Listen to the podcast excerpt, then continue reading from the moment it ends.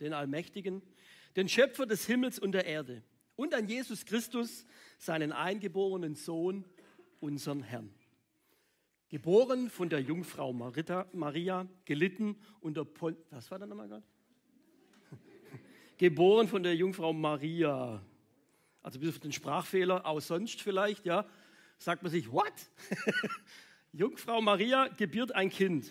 Und da stolpern eben schon einige, sagen wir in den ersten paar Zeilen schon, über das Glaubensbekenntnis. So mit Gott, mit Jesus, das ist halt schon so groß.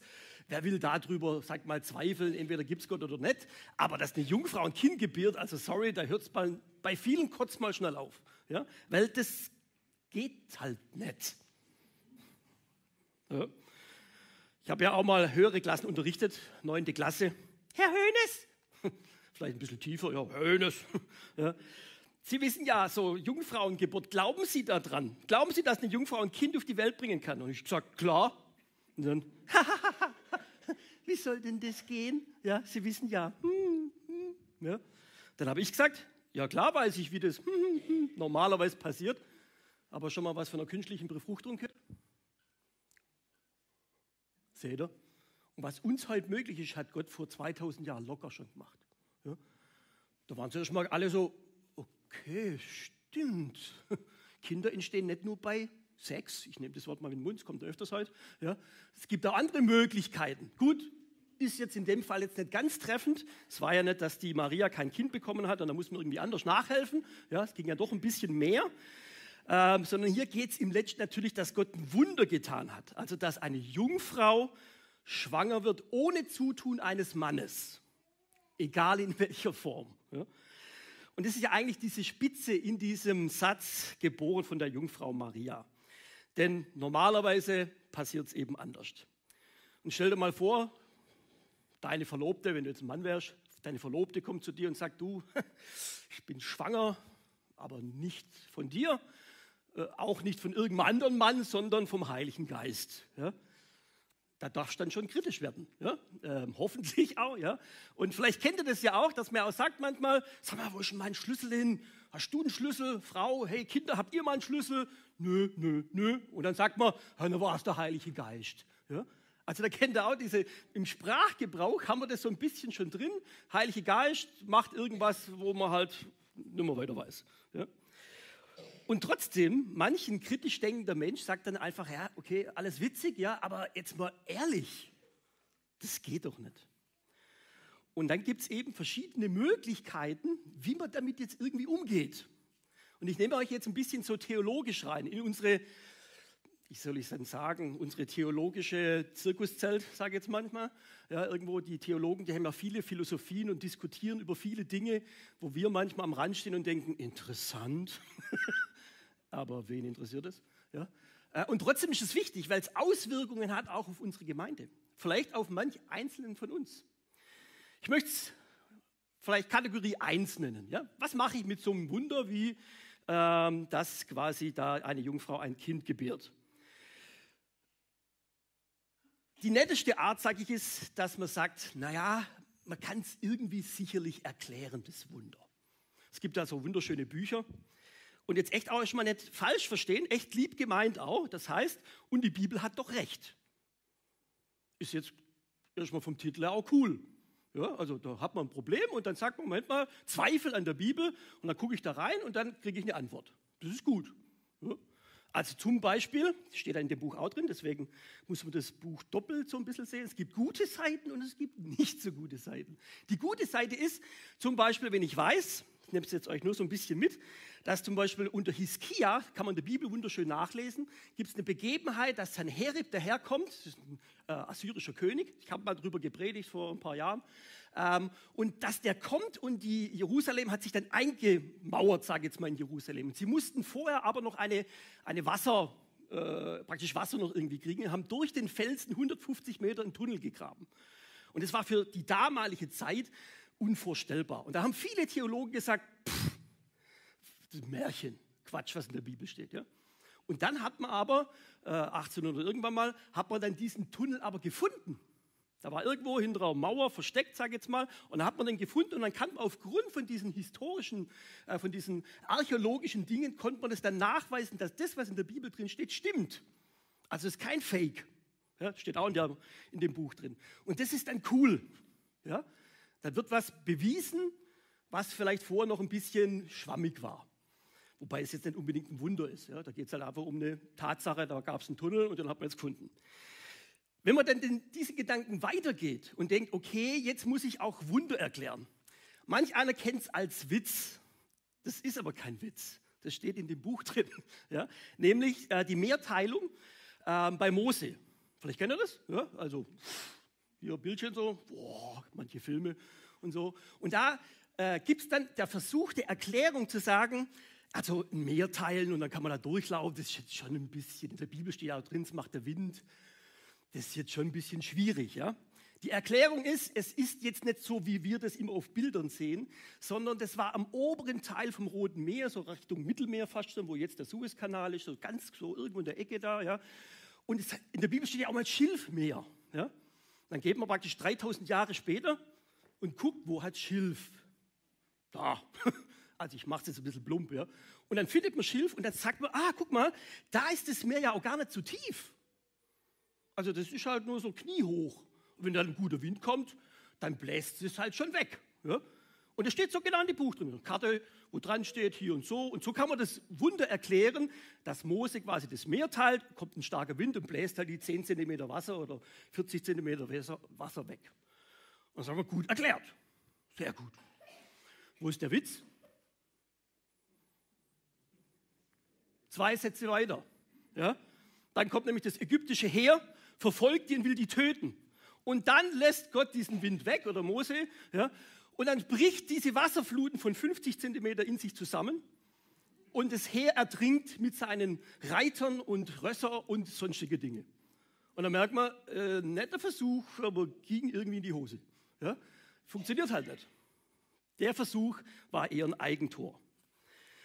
Oder zweites auch. Ähm, Auferstehung von Jesus gibt es auch immer wieder Versuche, das irgendwie zu erklären. Also, dass er von den Toten auferstanden ist, das ist schwierig, das lassen wir mal weg. Aber die Leute haben es ja irgendwie aufgeschrieben.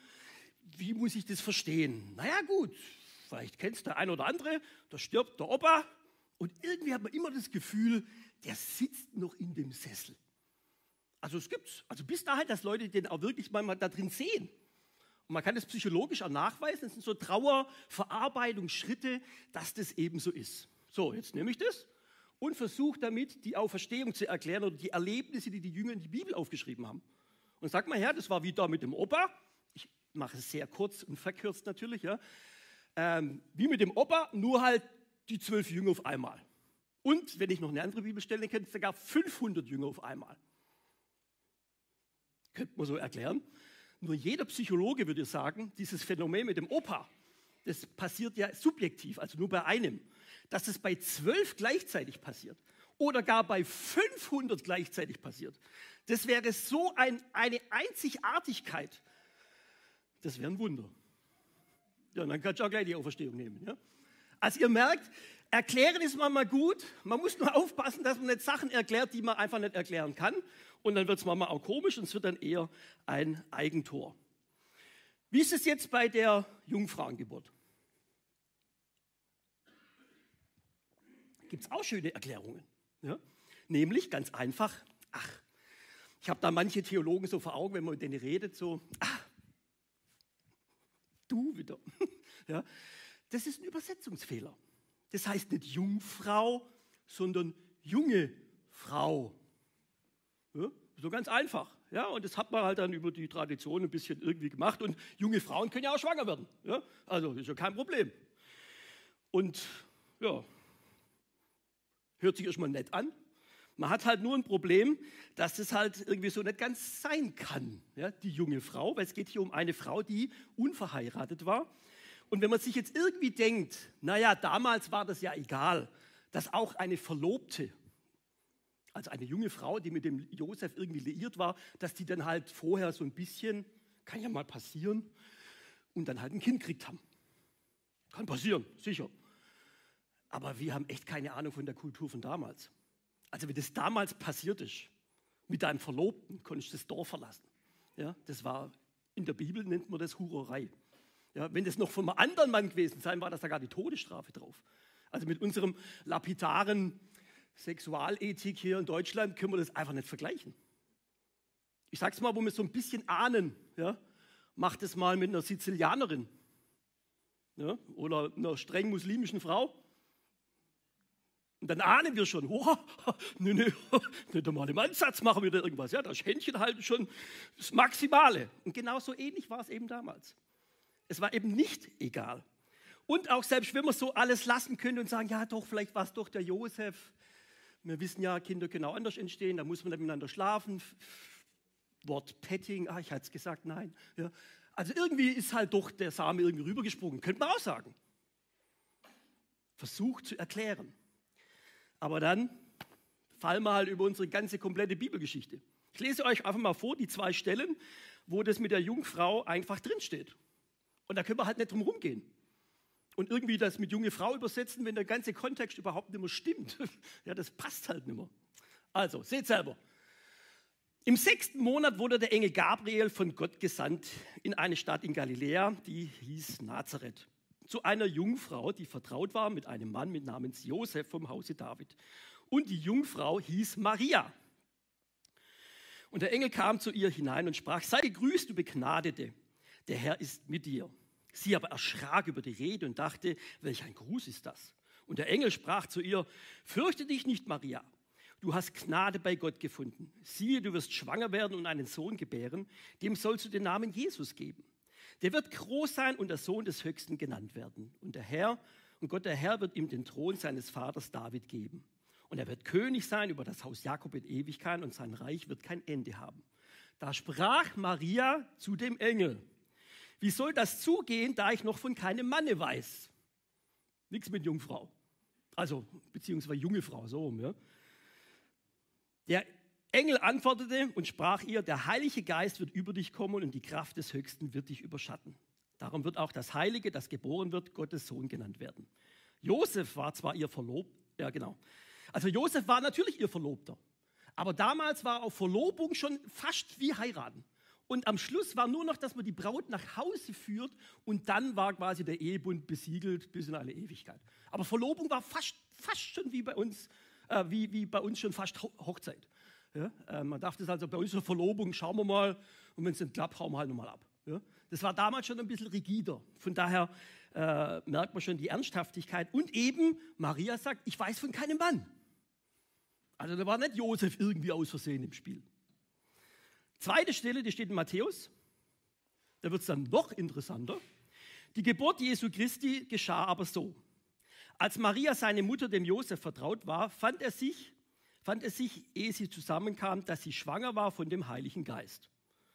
Josef aber, ihr Mann, der fromm und gerecht war und sich nicht in Schande bringen und sie nicht in Schande bringen wollte, gedachte sie heimlich zu verlassen. Als er noch so dachte, siehe, da erschien ihm ein Engel des Herrn im Traum und sprach: Josef, du Sohn Davids, fürchte dich nicht. Maria, deine Frau, sollst du dir zur Frau nehmen, denn was sie empfangen hat, das ist für den Heiligen Geist. Und sie wird einen Sohn gebären, den sollst du den Namen Jesus geben. Denn er wird sein Volk retten von ihren Sünden. Das ist aber alles geschehen, auf das erfüllt würde, dass der Herr durch den Propheten gesagt hat, der da spricht, siehe, eine Jungfrau wird schwanger sein und einen Sohn gebären und sie werden im Namen Immanuel geben. Das heißt übersetzt Gott mit uns. Und als nun Josef vom Schlaf erwachte, tat er, was ihm der Engel des Herrn befohlen hatte, und er nahm die Frau zu sich. Und er erkannte sie nicht, also er schlief nicht mit ihr, bis sie einen Sohn gebar. Und er gab ihm den Namen Jesus. Also selbst wenn ich sagen würde, das Kind wäre von Josef gewesen, und er war ja ein fromm und gerechter Mann, also da hätte er den Anstand auch können, um bei ihr zu bleiben. Aber er hat gewusst, es ist nicht von mir. Und wir haben auch eine Techtelmechtel irgendwie aus Versehen gemacht. Also es war nicht von ihm. Aber weil er gewusst hat, da wäre sogar mehr oder weniger die Todesstrafe für die Maria, würde das bedeuten, hat er gesagt, komm, ich verlasse dich irgendwie heimlich, wie du das dann regelst, müssen wir irgendwie gucken, ja. Aber ich werde dich auf jeden Fall nicht hier anzeigen, wenn man so will, vor dem Ältestenrat äh, und dass eventuell dann da die Todesstrafe dann für dich rausfällt, sondern er wollte sich dann eigentlich die Sache irgendwie anders halt regeln. Also Josef war nicht beteiligt, ja? Und es wird auch deutlich, äh, dass eben die Maria wirklich Jungfrau war und auch mit keinem Mann geschlafen hat. Und auch der Samen nicht sonst irgendwie übergesprungen ist. Äh, selbst, nach, selbst nachdem er sie geheiratet hat, hat er nicht mal mit ihr geschlafen. Ja? Gut, die Katholischen machen das dann noch ein bisschen weiter, dass er nie mit ihr geschlafen hat, aber hier steht dran, bis Jesus auf der Welt war und dann später dann schon. Und auch, dass der Engel extra kommen musste. Ja? Also das war jetzt nicht so, dass die Maria den halt so lange zugequatscht hat, bis der gesagt hat, jo, passt schon, ja, sondern musste wirklich ein Engel kommen und ihm sagen, hey, das ist alles richtig, ich verstehe das total, ja, Heiliger Geist und ich bin schwanger, funktioniert nicht, ja. Da muss dann schon ein Engel kommen und es ihm auch nochmal deutlich zu machen. Und wir haben es auch in dem Text schon gelesen. Ich kann es nochmal ein bisschen deutlicher zeigen. Es geht hier wirklich darum, dass es jetzt nicht nur halt hauptsächlich Jungfrauengeburt, weil das halt vielleicht irgendwie was Nettes ist, können wir jetzt auch ein bisschen drüber äh, philosophieren, äh, sondern es geht wirklich um diesen Vers aus Jesaja 7, Vers 14. Ja? Darum wird euch der Herr selbst ein Zeichen geben. Siehe, eine Jungfrau ist schwanger und sie wird einen Sohn gebären, den wird sie nennen Immanuel. Und da hängt auch ein bisschen dran, ich sage jetzt mal, dass Jesus sündlos war. Das wäre jetzt wirklich fast eine eigene Predigt, ja, weil da im katholischen Bereich natürlich sehr viel hochgebauscht wird, ja, bis dahin, dass auch wieder die Mutter von Maria wieder sündlos und oh, ohne Ende. Aber eigentlich geht es nur darum, Gott ist der Vater von Jesus ja, und äh, er ist ja jetzt auch nicht gezeugt worden in Form von zwei Samen und dann, sondern Jesus gab es ja schon vorher. Er hat die Welt geschaffen. Er hat sich nur diesen Weg gewählt, ja, um dann als Mensch auf die Welt zu kommen. Sehr komplex, und daher bleibt es natürlich auch ein Wunder, dass Gott im letzten Mensch wird. Und das Kleinreden, Erklären wird immer irgendwo ausscheitern. Okay, das ist jetzt mal die Geschichte. Wie kann ich noch mit Wundern umgehen? Eine sehr bekannte Kategorie ist natürlich, dass sich Wunder einfach ablehnt. Es gibt keine Wunder. Ja? Kommt eigentlich ganz stark aus der Aufklärungszeit, so um 1700.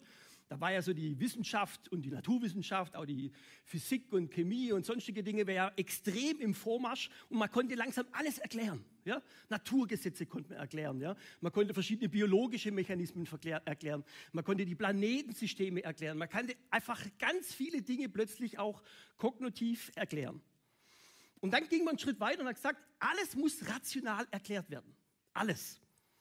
Und das äh, hat natürlich so weit geführt, dass man auch alles, was nicht zu erklären war, ausgeschlossen hat. Es gibt so einen ganz be be bekannten Satz von einem Wissenschaftler, der gesagt hat, ich brauche für meine Wissenschaft keinen Gott. So ein bisschen, früher hat man so gesagt, naja, die Schöpfung war so groß, man wusste nicht, wo das alles herkommt, da war es halt Gott. Ja? Heilungen, die plötzlich passiert sind, keine Ahnung, da war es halt Gott. Ja? Ähm, vielleicht Speisung der 5000, hat man halt nicht gewusst, wie das ging, da war es halt Gott. Und so hat man das dann einfach übertragen. Und dann kommt aber der Aufklärer, der sagt, nein, nein, nein, nein, ja, jetzt lassen wir das mal mit Gott weg. Das kann man sicherlich auch anders erklären. Das hat natürlich dann auch bis in die Theologie rein ihre Spuren hinterlassen. Und jetzt aber die Frage, stimmt es? Dass ich einfach keine Wunde auch mehr brauche. Ich kann alles erklären und wenn es nicht zu erklären ist, dann gab es das halt nicht. Dann war das eine Erfindung oder sonstige Dinge. Aber das stimmt nicht. Es gibt so viele Dinge, die wir nicht erklären können. Und trotzdem leben wir damit. Ein ganz, ganz einfaches Beispiel ist unser Licht. Ja? Die lieben Wissenschaftler wissen bis heute nicht, besteht ein Licht aus Teilchen oder aus Wellen. Das ist so. Ja? Man weiß es nicht. Es gibt sogar Versuche, wo sie sich gegenseitig ausschließen. Man weiß es einfach nicht. Ist es Teilchen oder ist es Welle? Keine Ahnung. Und trotzdem leben wir mit Licht und sagen, ja, ja, gibt schon. Ja, muss ja. Aber äh, warum, müssen wir noch klären. Die Unendlichkeit. Ja, ja so ein Quatsch. Ja, ewig, was soll das alles? Ja? Und dann guckst du mal in den Weltraum raus und merkst, naja gut, also nach Mars, Pluto und so weiter kommt noch eine Galaxie, aber hinter der Galaxie kommt noch mal was und irgendwann kommt dann noch mal was und dann kommt noch mal was und irgendwann mal fragt man sich, okay, es hört irgendwie nicht auf. und jetzt, Herr Wissenschaftler, wo ist jetzt das Ende von unserem System? Hm. Und so ähnlich oftmals eben auch mit Wunder. Und wenn wir ganz ehrlich sind, uns nervt es doch auch so langsam. Wir haben doch langsam die Schnauze voll, dass alle, jeder uns irgendwas erklären will. Schönstes Beispiel ist für mich echt ein bisschen Corona auch. Ja? Ein Doktor widerspricht dem anderen Doktor. Jetzt mal egal, ob das jetzt stimmt oder nicht. Ja? Aber diese, ich sage mal, dass, dass die Wissenschaft uns die Lösung gibt für alle unsere Probleme. Hey, sorry, die Zeit ist für mich rum. Die labern halt beim Arbeitsblöd rum. Und das gibt es an ganz anderen Dingen, auch zur Weltgeschichte, ja, zu manchen politischen Problemen, globale Geschichten. Also Mama fragt sich, ob nicht die Wissenschaft eher dazu beigetragen hat, dass wir langsam untergehen. Ja? Und wir wünschten uns eigentlich, und das ist so ein bisschen meine Herzensfrage, es wäre mal gut, wenn mal Gott wieder aufräumen würde. Ja? Und so viel zum Thema, wir brauchen keine Wunder. Ich glaube, wir brauchen, wir sehnen uns nach Wunder noch viel mehr wie früher, weil alles so verkopft ist. Dritte Kategorie. Wunder sind doch eigentlich nur Glaubensaussagen. Das trifft man jetzt leider eher nur im theologischen Kontext oder in irgendwelchen ja, Foren oder sowas. Sie wollen jetzt nicht unbedingt sagen, dass das jetzt nicht stimmt, was in der Bibel drin steht, sondern man sagt es ein bisschen netter. Ich karikiere es wieder ein bisschen. Man sagt, das, was die aufgeschrieben haben, stimmt schon. Sonst wird es ja nicht stehen. Das sind ja historische Dokumente. Kann man jetzt nicht einfach bloß wegreden. Nur warum haben die das aufgeschrieben? Und was haben sie aufgeschrieben? Daran kann man schon überlegen. Historisch muss das jetzt nicht sein. Ja? Das heißt, die Überlegung ist, da ist hier unser lieber Freund Siegfried Zimmer, ein schönes Vorbild, wer das Buch mal haben will, darf es lesen. Ich habe es im Urlaub mal gelesen, zum Glück war es nicht wasserdicht, sonst wäre es fünfmal ins Meer geflogen es ist die Problematik, wo da drin steckt, ist, dass man sagt, okay, die Leute damals wussten es halt nicht besser. Ja, also es ist nicht so, nicht so platt, sag ich jetzt mal. Und die Wunder haben sie natürlich irgendwie für sich so erlebt. Ihr merkt, ich eier ein bisschen rum, aber genau so wird es gemacht. Ja?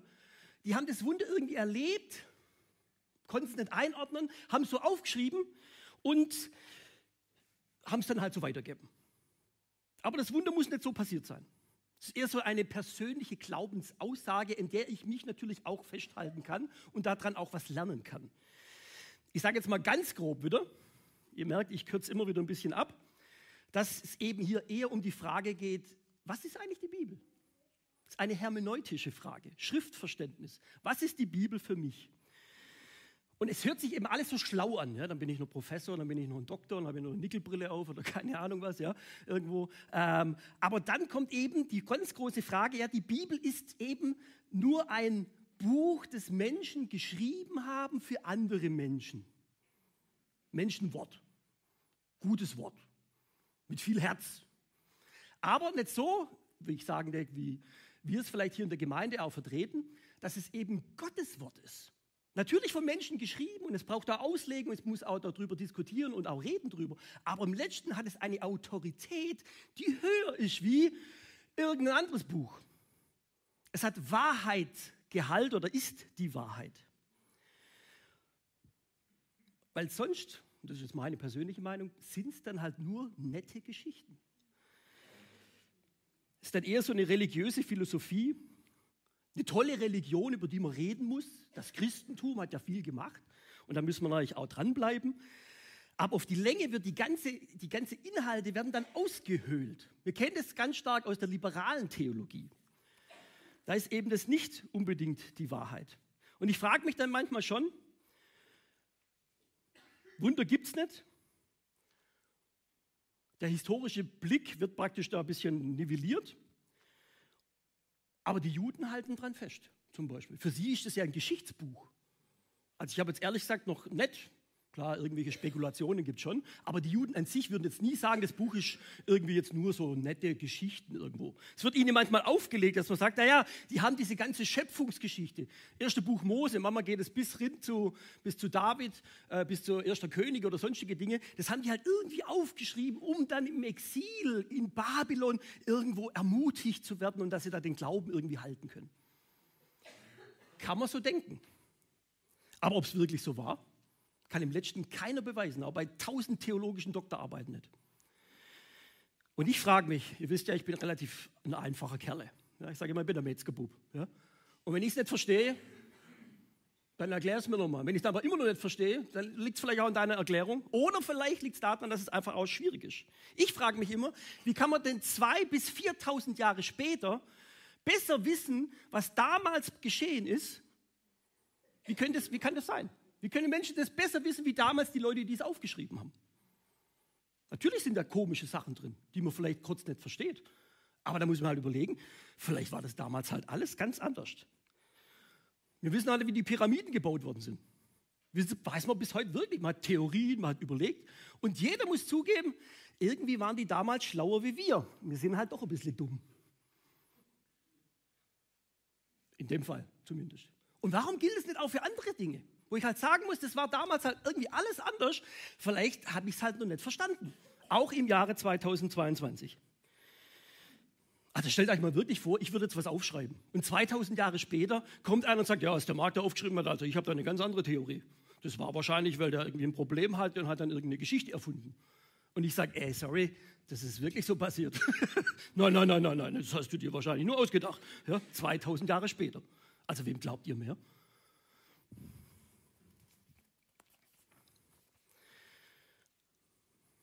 Und natürlich darf man an den Aussagen der Bibel auch zweifeln. Bitte das auch nicht falsch verstehen. Aber ich darf auch an den Aussagen der Theologen zweifeln. Das ist ja scheinbar irgendwie immer verboten. Ja? Sondern ich kann genauso sagen, nette Auslegung, nette Überlegung, finde ich aber falsch. Oder finde ich auch nicht gut. Damit muss der auch le äh, leben. Und mir wäre es eigentlich auch, ehrlich gesagt, vielleicht auch egal, wenn die Leute halt damit irgendwie glücklich werden würden oder was weiß ich was. Aber auf die ganz große Länge. Und das merkt man im Moment gerade eben mit dieser ganzen äh, neueren Theologie, die ja auch vor allem den frommen Bereich so ein bisschen betrifft, dass es immer alles mehr ausgehöhlt wird. Die Inhalte, keine Wunder, keine Jungfrauengeburt, keine Auferstehung, ist Jesus überhaupt auf der Welt gewesen und so weiter, geht es immer weiter und am Schluss habe ich dann nichts mehr. Und nicht selten werfen die Leute dann ihren kompletten Glauben über Bord. Und was habe ich dann da davon? Dass wirklich gestandene Professoren, gestandene Pfarrer, gestandene Christen ihren Glauben über Bord schmeißen, weil sie dieser Theorie aufsitzen.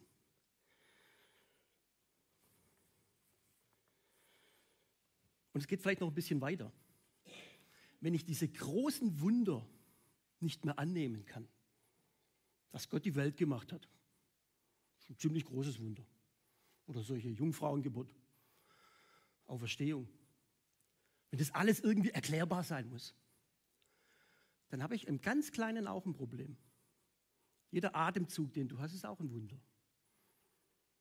Jede Liebe, die wir erleben, jedes Kind, das geboren wird. Also wirklich, ich glaube, der größte Atheist merkt, das ist irgendwie schon ein bisschen surrealistisch, ja, da plötzlich ist da jemand da und keiner weiß, wer ihn abholt. Ja. Die kleinen Wunder. Und wenn ich die dann auch noch vom Tisch fege, hey, dann bin ich wirklich nur noch allein auf dieser Welt. Und allein auf dieser Welt, ohne Gott, will ich nicht sein. Nicht einen Tag. Und da können dir die Leute auch keine Antwort mehr drauf geben. Und deswegen ist mir wichtig, dass die Bibel immer einen Vertrauensvorschuss hat. Schlatter hat es immer so schön gesagt, ja, irgendwo. Man muss der Bibel, man kann darüber fragen, man muss auch mal nachdenken, man muss auch mal kritisch nachfragen, aber die Bibel hat immer einen Stellenwert über dem Normalen. Sonst habe ich echt ein Märchenbuch. Ja, und red und lese da drin. Also jetzt mal hart gesagt, dann kann ich auch Grimms Märchen lesen mir da und die Moral von der Geschichte. Ja, böse Hexen brennen nicht oder irgendwie sowas. Ja, was weiß ich. Ja. Aber das ist es nicht. Die Bibel ist Gottes Wort und da steckt viel mehr drin, wie dass man das irgendwie so runterzieht. Und dann kommt der letzte Schritt. Der letzte Schritt ist, wenn ich dann das alles durch habe. Es gibt keine Wunder, man muss es irgendwie erklären, man tut es irgendwie, ähm, ich sage mal, es sind einfach nur Glaubensaussagen, aber historisch ist es nicht mehr passiert. Was will ich denn dann noch predigen? das ist ja dann, wo die das, äh, ja, ich muss jetzt nicht darüber diskutieren, war jetzt Jesus auferstanden oder nicht, sondern das, war, das Grab ist voll, das war eine nette Überlegung. Und dann kommt natürlich, war aber schon in den 60ern schon so, ähm, Rudolf Bulkmann, Entmythologisierung. Schon allein das Wort wirklich schon ein Zungenbrecher. Ja? Das heißt, er hat alles, was eben mit Wunder zu tun hat, hat er praktisch aus der Bibel nicht rausgeschmissen, aber halt erklärt. Ja? Und hat dann gesagt, aber das ist auch nicht so schlimm. Gab es halt keine Auferstehung. Gab es halt keine Speisung der 5000, so wie wir das kennen. Ja? Also nur so als Beispiel, ja, war die Speisung der 5000, ja, drei Fische und zwei Brote äh, oder andersrum. Und dann hat er gesagt, lasst uns alle zusammensitzen. Und als die Leute das gesehen haben, dass der Jesus jetzt da vorne kämpft, mit so wenig Fische und so wenig Brote, die 5000 Leute zu speisen, dann hat jeder gesagt, hatte ich mir sau peinlich. Gell? Ich hol doch mal Vesper raus. Dann haben sie halt alle zusammen gegessen. Ja, und ist das nicht wirklich was Schönes, dass wir miteinander lernen zu teilen, dass wir das aus der Tasche rausholen, was wir eigentlich versteckt haben, ja, weil Jesus uns da einen Hinweis gegeben hat. Merkt ihr? Also ich kann da auch was rausziehen, aber ich gehe halt weg von dem Wunder.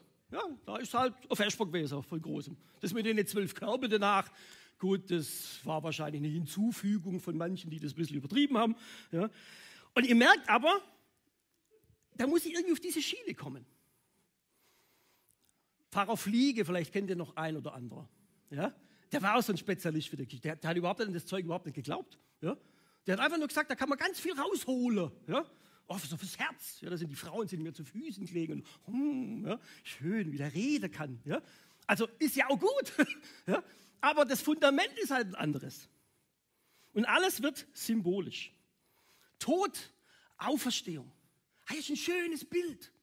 Also ich war schon auf Beerdigungen, wo praktisch diejenigen ganz explizit nicht wollten, dass man von Jesus oder sowas redet. Ja, ja dann sagt man halt, ja gut, tot. Und das Schiff fährt am Horizont und verschwindet. Es ist nicht mehr da, aber es ist irgendwie doch noch da, so in die grob. Ja? Also schöne Bilder. Aber was bringt dir denn das, wenn das alles doch theoriebles ist? Wenn es symbolisch ist? Also Todauferstehung ist dann eher das Bild der Hoffnung. Ist nicht schön, wenn es vielleicht so wäre? Jungfrauengeburt ist natürlich was Schönes, das, ist was, das geht eigentlich nicht, aber Gott ist nichts unmöglich. Ja? Das kannst du auch mitnehmen für deinen Termin beim TÜV jetzt. Ja? Er wird es nicht schaffen, aber Gott wird dir helfen. Ich tue es ein bisschen überspitzt natürlich, ja? aber in die Richtung geht es. Und für mich, und jetzt kommt der einfache Bauernbub oder der einfache Metzgerbub so rum, wieder raus, wo ich echt sage, hey, ganz ehrlich, wenn das alles nur symbolisch ist, ich sage es jetzt mal wirklich derb, dann kann ich mir echt am Arsch lecken. Weil ich kann damit nichts anfangen. Also entweder stimmt es oder stimmt es nicht. Und dass ich jetzt ein theologischer Philosoph werde und da über, hm, äh, es könnte ja eventuell so, boah, da werde ich wahnsinnig irgendwann mal. Ja? Echt, der dreh durch. Und dann frage ich mich natürlich auch, was ist dann wirklich das für ein Fundament?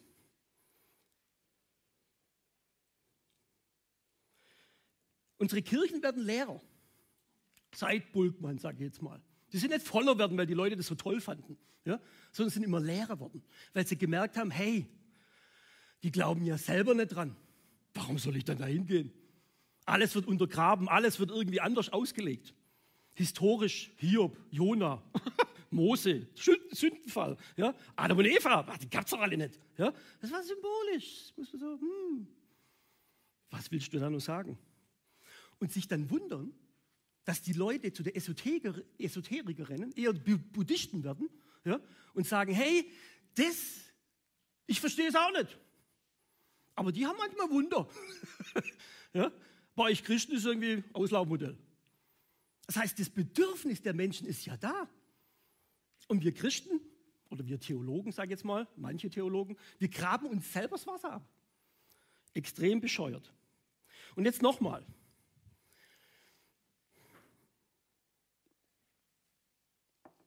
Stehe ich diese Woche wieder auf dem Friedhof.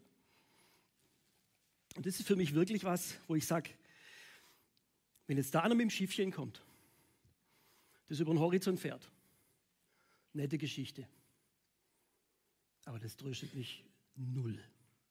Wisst ihr, was mich tröstet? Wenn ich weiß, es gibt eine Auferstehung.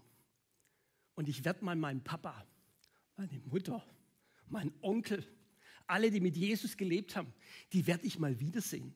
Dass ich vielleicht sogar die Kinder, die wir verloren haben, bevor sie auf der Welt waren. Sogar die Kinder werde ich mal wiedersehen. Und das ist eine Hoffnung, wo ich was dran habe und nicht vom Schiffchen, das über den Horizont fährt. Und dann ganz ehrlich, dann bleibt man lieber weg mit dem Scheißtrost. Dann ist auch nichts anderes, wenn einer sagt, ja, wird schon wieder. okay, passt schon. Ja. Also es ist dann wirklich nichts mehr anders. Dann ist es nur Geblubbere. Und das ärgert mich dann manchmal auch. Ja? Wenn dann die größten Atheisten auf dem Friedhof plötzlich da sind und dann noch der fromme Mann spielen. Hey, dann bleib halt da weg. Ist eh bloß ein Fleischbrocken, den man halt dann auch in die Kiste noch reinwirft. Ja? Und da merkt man, wie elementar denn die Sachen dann doch sind. Auferstehung ist eben nicht egal, wenn es keine Wunder gibt. Ich möchte weiter von meinem Anton beten, mein Nachbar, der Krebs hat. Ich will für den beten, dass er wieder gesund wird. Ich weiß nicht, ob Gott es macht. Ich weiß es nicht. Aber ich kann daran festhalten, weil ich weiß, Gott kann Wunder bewirken.